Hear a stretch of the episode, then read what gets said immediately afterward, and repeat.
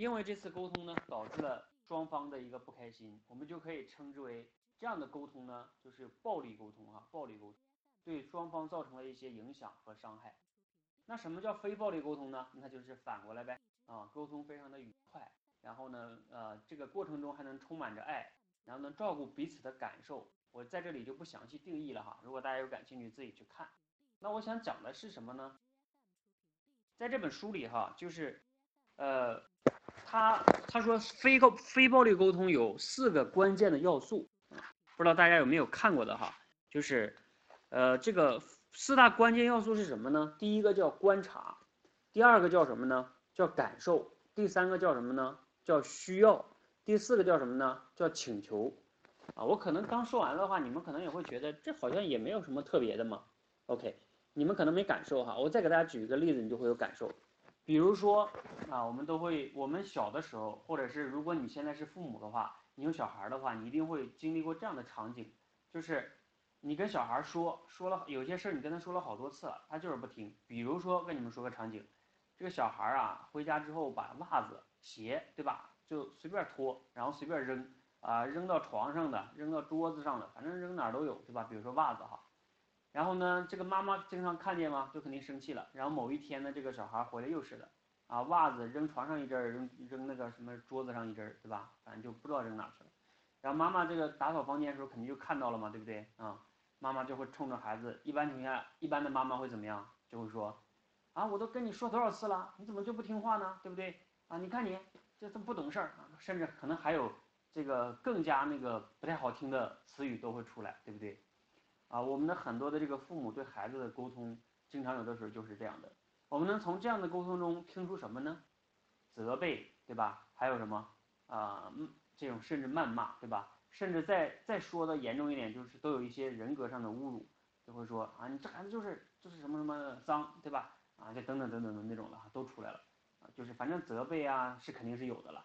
啊那这样的沟通在我们的生活中特别特别常见，特别特别常见哈。那这样的沟通呢，我们就可以称之为就是暴力沟通，它就会对双双方产生一些影响。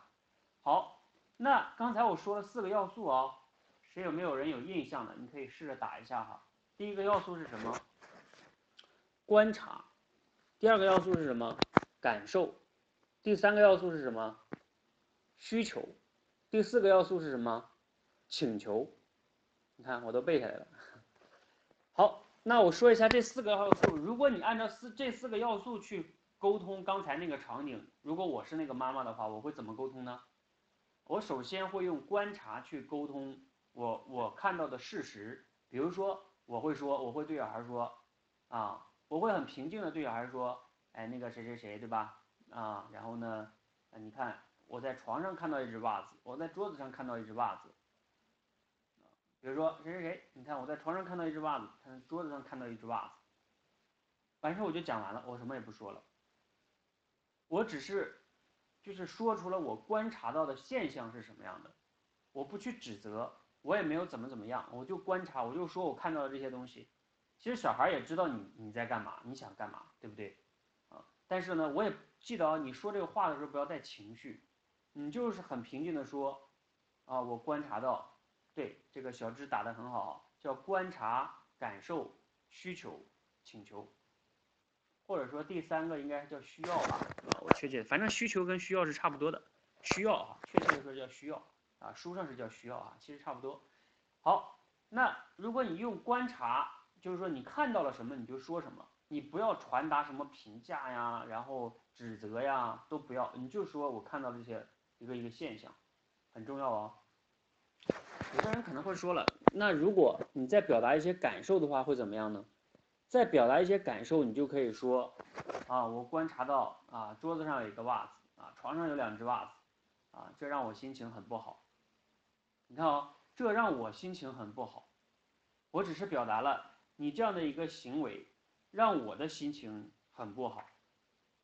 你看小孩的话，他他也会有这个有这个感觉的哈。那还有，如果如果我在表达一个需要呢，我会怎么说这个话呢？我会说，啊，这个让我的心情很不好，对不对？啊，你看啊，如果我我要再表达需要的话，我会说啊，我看到那一些袜子，然后这让我很不高兴。然后呢，因为我看重整洁，因为我看重整洁，所以我才不高兴，对吧？我看重整洁对我来说就是我的需要。我因为看重整洁，然后呢，因为你把这个袜子乱扔，所以我不高兴，对吧？这是我又表达了我的需求，我的需求就是我需要整洁。那我我我接下来我不是跟他表达完了吗？我肯定要跟孩子再表达一个请求。那我请求这个话怎么说呢？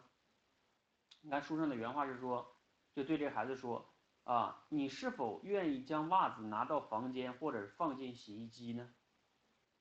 你是否愿意将袜子拿到房间或者放进洗衣机呢？你想一想，如果你是那个小孩，你的妈妈跟你这样讲话，你会不会听话？你很可能百分之九十会会听话的，对不对？但是如果你的妈妈上来就说你怎么这么不听话呢？你看看你这个袜子哪儿扔的都是，小孩第一感受的是什么？你在责备我，那小孩会怎么样？防备，对不对？那你防他一防备，他就会他就会叛逆，对不对？那这个时候呢，你很多的时候，呃，就很难跟他产生一个良好的互动，最终可能就啊，他就是不听你的啊，或者你也生气，他也生气。啊，这个绝对不仅仅发生于就是妈妈跟孩子之间哦。你想象一下，伴侣之间、情侣之间，你跟父母之间，是不是经常会有类似于这样的情况？尤其是越亲近的人越是这样的。越亲近的人，我们的表达方式越越是那种带着指责。然后最终的结果呢，就是很多的时候就双方不欢而散。我刚才谈的那四个关键词，我们再说一遍哈：观察，你只说你观察到的现象；第二，这种。观察这种现象给你带来的感受是什么？第三，这种感受为什么你会有这种感受？你的需你的需要是什么？或者说你的需求是什么？第四，你你希望对方做什么？你希望请求对方做什么？第四是请求。我这么讲一遍，我肯定是记住了哈。啊，其实我也是刚看这本书，我是一这叫什么教是最好的学哈。好，那我讲完这四个呢，这四这四个关键词。贯穿了这本书的一半的内容，哈，贯穿了这本书的一半的内容，它每一个词都能讲一章的，哈，每一个词都能讲一章的。那我今天呢，不可能把这四个词的关键意思都给大家讲到，我今天呢，先讲一个词，就讲观察，就讲观察。我未来有时间呢，再给大家逐渐的一一的讲开，哈。我们来谈到观察，观察跟什么呢？我们经常会把观察跟什么搞混呢？评价，你看那个妈妈刚刚开始说的那个，呃，再给大家举个例子吧，比如说，呃，你你这个考试考了五十八分，对吧？没及格，你回家之后呢，你说你妈妈爸爸看到这个分数之后，你妈妈爸爸会说什么呢？会说，哦，啊，这个嗯打了五十八分，对吧？还是会说，你怎么这么笨呢？对不对？你这脑子是完蛋了，对吧？你这辈子是完蛋了。啊等等等等等等，你的爸妈会怎么说呢？还有你的爸妈有可能会说，哎，你看谁家那谁谁小谁，对不对？人家怎么就能打九十八分呢？等等等等等等等等，对不对？就是明明是一个事实，然后呢，我们很多很多的人，百分之百的人，甚至哈，包括我在内，经常都容易不去说是观察到的事实，就去直接下评论。然后你这个评论跟观察一旦混到一起之后啊。你就会让对方很不爽，结果呢？结果就是你们懂的哈，双方都不爽。好，那我在这里呢，为了让大家更有感觉哈，给大家啊读一遍这个，也不叫读一遍哈，这个书上有一首小一首歌，一首歌里边呢有一段歌词，这段歌词挺有意境的哈，我给大家读一遍，你们感受一下哈。这首歌词呢是这样的哈，它就是在讲观察和评论。他是这样说的：“我从未见过懒惰的人，我见过有个人有时在下午睡觉，在雨天不出门，但他不是个懒惰的人。请在说我胡乱胡言乱语之前想一想，他是个懒惰的人，还是他的行为被我们称为懒惰？大家仔细品味一下哦，是这个人的行为。”被我们称为懒惰，还是他是一个懒惰的人？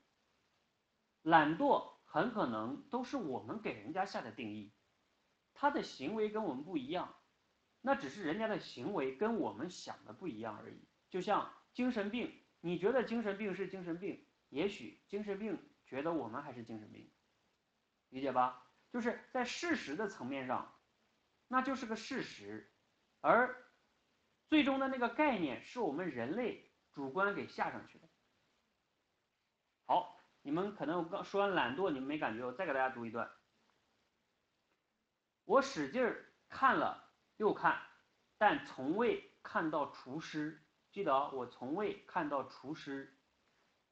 我看到有个人把食物调配在一起，打起了火，看着炒菜的炉子。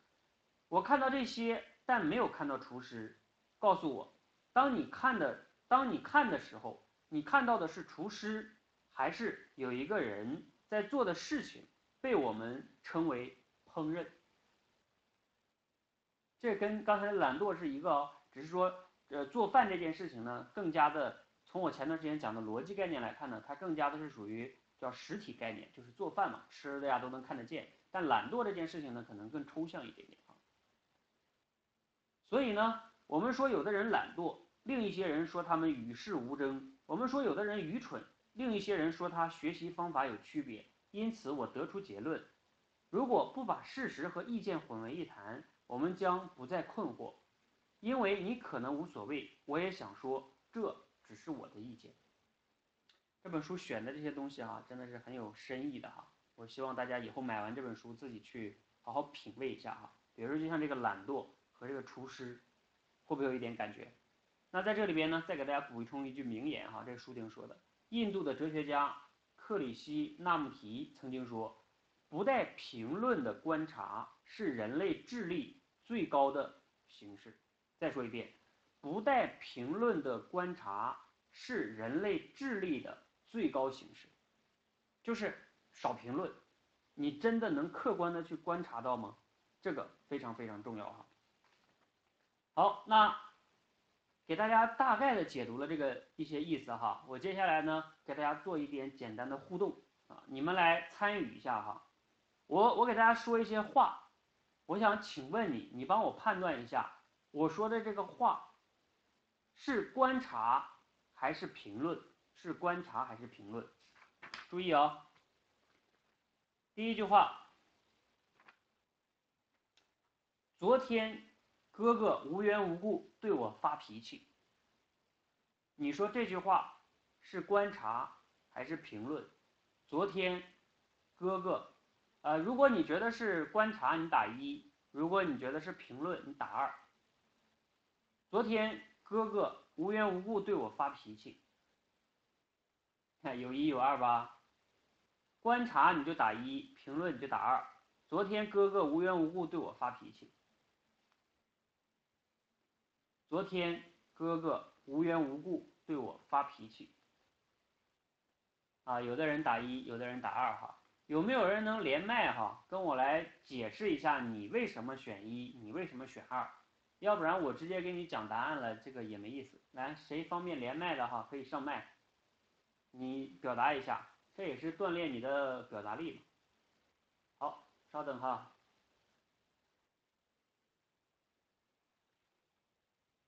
昨天哥哥，你们仔细想想啊，昨天哥哥无缘无故对我发脾气。好，过客同学是吧？你过客，你刚才选哪个了？你觉得这是一个观察还是一个评论？啊，评论。评论对吧？为什么？评论。呃，因为它里面涉及到一个发脾发脾气，发脾气的话肯定是评论。好，你的理由是，因为它里边有一个发脾气，所以发脾气是一个评论，对吧？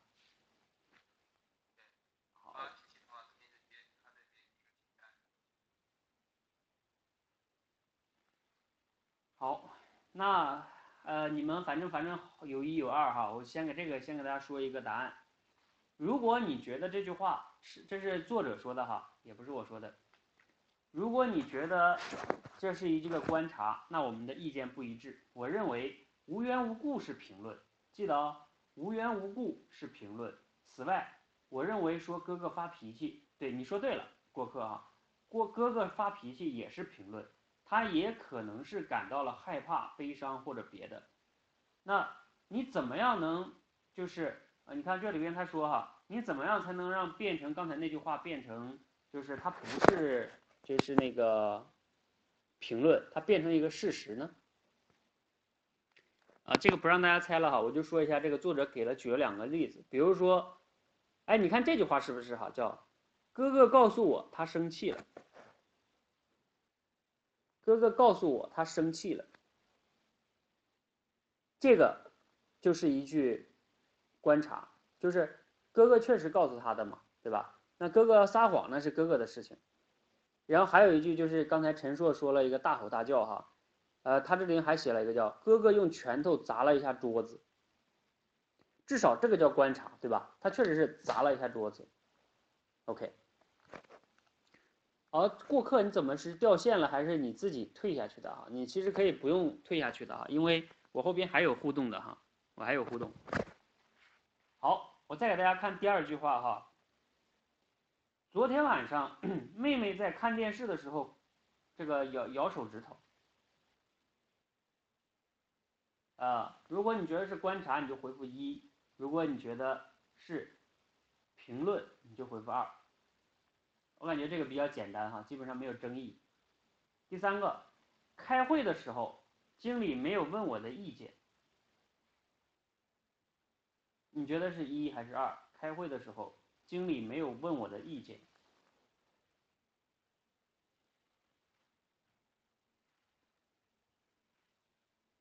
啊，这个江小涛说是二啊，小波说是二。开会的时候，经理没有问我的意见。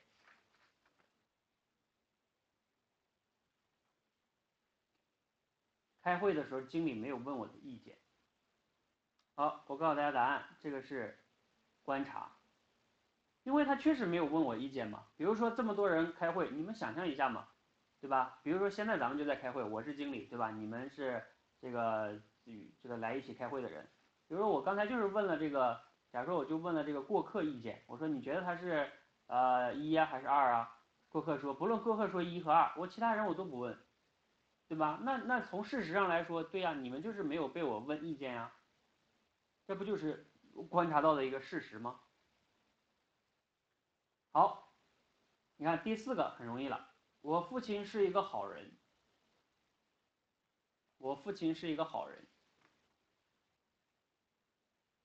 这个很明显，对吧？就是你凭什么说他是好人？这明显就是个评价。还有，麦克工作的时间太长了，这个也很明显，对吧？呃，亨利很霸道，这个也很明显。只要是一般的直接加了形容词，基本上都是评价。本周彼得，呃，每天都坐在最前排。本周彼得每天都坐在最前排。这个也很很很容易吧，也是，呃，观察，对吧？他确实是每天，你看他说了嘛，很明确，每天都坐在最前面嘛，每天。还有第八个，我儿子经常不刷牙，我儿子经常不刷牙，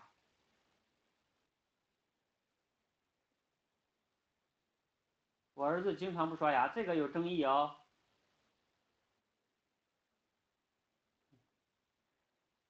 我跟你讲，这个是二。你想嘛，经常，什么叫经常啊？经常它就不是一个事实，经常是有主观性的。就像今天，呃，哎，我今天干嘛了呢？哦，我听见一个老师说了一句话，他就是说，呃，你说什么是高的，什么是矮的，什么是漂亮的，什么是丑的，什么叫经常，什么叫不经常？你没有办法评判经常是什么样的。如果他说。啊，我儿子一周七天，五天都不刷牙，对吧？所以我说他经常不刷牙，对吧？那还好一点。你没有数字作为依托，你说你经常，这就是主观判断，主观评价。你看啊，这个李琦告诉我，我穿黄色的衣服不好看，这个是观察还是评价？李琦告诉我。我穿黄色的衣服不好看。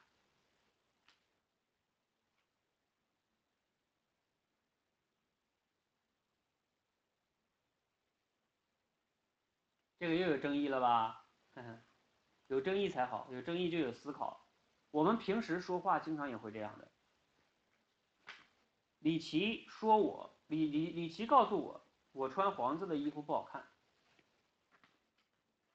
这个的答案呢，这个呃作者认为是观察啊，对，就是这个是个事实嘛，跟那个开会是一样的，就是你比如说你的朋友嘛，比如说我吧，我说你们今天呃。都特别积极，对啊，我确实说了这个话呀。你可能会说我是主观的，你懂吗？我在下评价，但是这句话它本身是一个事实，就我确实是这么说的。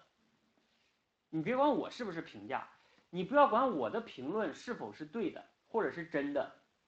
比如说你穿的那个衣服到底好不好看，那都是我的评价呀。但是我确实评价了，我确实是这么评价的呀，理解吗？它它关键就在于。他前面有一句话叫“李琦告诉我，我穿黄色衣服不好看。”最后一个叫“姑姑在和我说话时爱发牢骚”。姑姑在和我说话的时候爱发牢骚。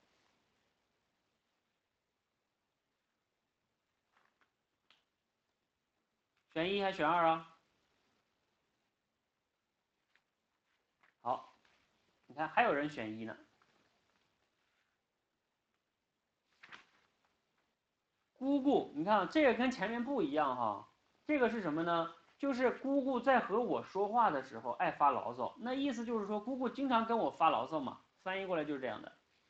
但是，就是爱发牢骚，请问爱发牢骚，那什么样叫爱发呢？我我比如说我姑姑跟我谈十次话，八次都跟我发牢骚，那叫爱发牢骚，对不对？他没有一个评价标准，那就是我主观的判断。比如说你的他的姑姑可能就不觉得我我我是个爱发牢骚的人，理解吧？这就是你主观的评价嘛。比如说你说啊，是姑姑上一周来我家五次，对吧？四次都跟我发牢骚啊，抱怨这个抱怨那个的，那就还好一点。好，那这个呢就给大家基本上啊讲完了哈，大家感受一下你自己在平时的这个。说话的过程中，啊，你有多少情况下是经常愿意发一些主观性评价？你跟别人沟通的过程中，如果你经常没事就跟人家说一些主观性的评价，那基本上啊你就很麻烦。这个这个我我就不说了哈。那那天有一个对话，他们聊天时有个对话就特别逗，就是这样的，嗯，我不讲了哈，有点不好意思啊。好，我稍微给大家总结一下哈，这本书总结的，不是我总结的，是就是观察和评价，呃，它是有有一些方式上的。你比如说，如果你说话缺乏依据的话，那你就是观，那你就是评价。比如说这个米奇花钱大手大脚，那大手大脚你就没有评价嘛啊？比如说上面他说啊，这个米奇上周买衣服花了一千元啊，这个就啊有依据。还有评价他人的能力时候，把评论当成事实。比如说，我们说欧文是一个差劲儿的先锋，你说人家是个差劲儿的先锋，你凭什么说人家是个差劲儿的先锋呢？如果你说这个欧文在过去的五场比赛中，欧文一个球都没进，啊，他就是差劲儿的先锋，对吧？还有什么呢？把预测当成了现实，你看这句话，如果你的饮食不均匀，你的健康就会出问题。如果你的饮食不均匀，你的健康就会出问题。哎，你看这个很有意思哦。如果啊，谁点了这么多赞啊？谢谢大家哈。如果你的饮食不均衡，那你的健康就会出问题。这是个预测，对不对？那这句话怎么样才能变成观察呢？就是如果你的饮食不均衡，我会担心，我就会担心你的健康出问题啊。他就加了这样一个，我就会担心啊，你会出问题。你看这个啊。呃，这个很有意思。他说，呃，苏菲，苏菲长得很丑，这个很明显是一个就是评评价嘛，对不对？啊，苏菲长得很丑，那你怎么能把这句话变成呃观察或者说事实呢？观察和事实呢？苏菲长得很丑，你看他的，我相信你们大部分人是想不到的哈，我我也其实想不到，啊，他这个人就是。改成了这样一句话，叫苏菲对我没什么 吸引力。哎，刚才陈硕说的挺好的，我一个朋友说苏菲长得很丑，对，陈硕你这个学习能力很强啊，这个前面前面那个就是的，只要是谁谁说什么什么什么，那就是事实，对吧？他确实说了呀，对吧？那你看他这个改成是这样的哈，叫苏菲对我没有什么吸引力，苏菲对我没有什么吸引力。苏菲对我没有什么吸引力，这可以是事实吧？就就是他就是对我没有吸引力啊，我就是对他没感觉呀。那这个是事实吧？对吧？好，那大体上呢就把这个给介绍完了哈。我们再回顾一下，什么叫非暴力沟通呢？就是你尽量不要让你说的话去伤害到对方，对吧？那。呃，在非暴力沟通中呢，有四个关键的要素。然后呢，谁可以帮我们打一下哈？这四个关键要素是什么呢？第一个很好记了吧？刚才我们已经讨论这么久了，观察，对吧？第二个是什么呢？你看到了这个观察之后，啊，你有什么样的感受？我们中国人不仅仅是中国人啊，这本书你看，这本书是美国人写的，他不是我们中国人写的啊。他也发现全世界的人都是这样的，都不爱表达感受。啊然后这个感受之后是什么呢？每一个感受的背后都是有一个需求的。你比如说我刚才前面咱给咱们讲的那个妈妈那个例子，对不对？他就责备那个小孩儿那个袜子，说啊，你这个到到处都扔，对不对？啊，他其实是有一个需求的，他希望家里边是整整齐齐的。他可能还有一个需求是什么呢？他希望他的孩子是可以把呃，就是呃自己的物品，就是比如说袜子啊、鞋呀、衣服啊啊，我哪哪里拿的放到哪里，养成一个良好的习惯。这也许是他的需求，然后呢，每一个需求背后呢，都还有一个请求，就是他表达这些话的时候呢，其实他都是希望对方去做一些什么。但是呢，我们每个人呢，从小到大，都习惯于做什么呢？就直接是指责、评价，啊，甚至下定义。当我们这样的去跟别人沟通的过程中呢，有的时候呢，对方也特别反感。然后呢，就形成了这种冷暴力，甚至就是热暴力，对吧？就就直接吵起来了，或者就是打起来了，都有可能，对吧？啊，那我们所有的很多的这种矛盾呢，都是这样来的哈。而这个非暴力沟通这四个关键要素，我认为他总结的真的非常好哈，呃，值得我们每一个人，包括我在内，就是我们在实际的生活工作中啊，不断的要去实践啊，你要问问自己，你每天说话啊，包括你像，尤其是咱们这里边有。那个勇敢说出来班的同学，你可以回复一下一哈，就是你自己平时在写咱们要求你们写的那个文章的过程中，有的时候为什么有时候不愿不让你们在故事中间穿插很多的那个呃评价呢？其实我以前不知道为啥，你知道吧？就是反正我就是告诉你们，我说你们不要在写故事的过程中那个穿插太多的评价，然后呃今天我明白了，就是。因为你正在写写故事的时候，你就引申出好多大道理啊，或者什么什么的，其实就是让读者看着很很不那个，就是很不容易的，很很不爽，就是你你乱评价啊。所以呢，你在讲故事、说故事的时候，就是客观的去陈述那个事实是特别特别重要的。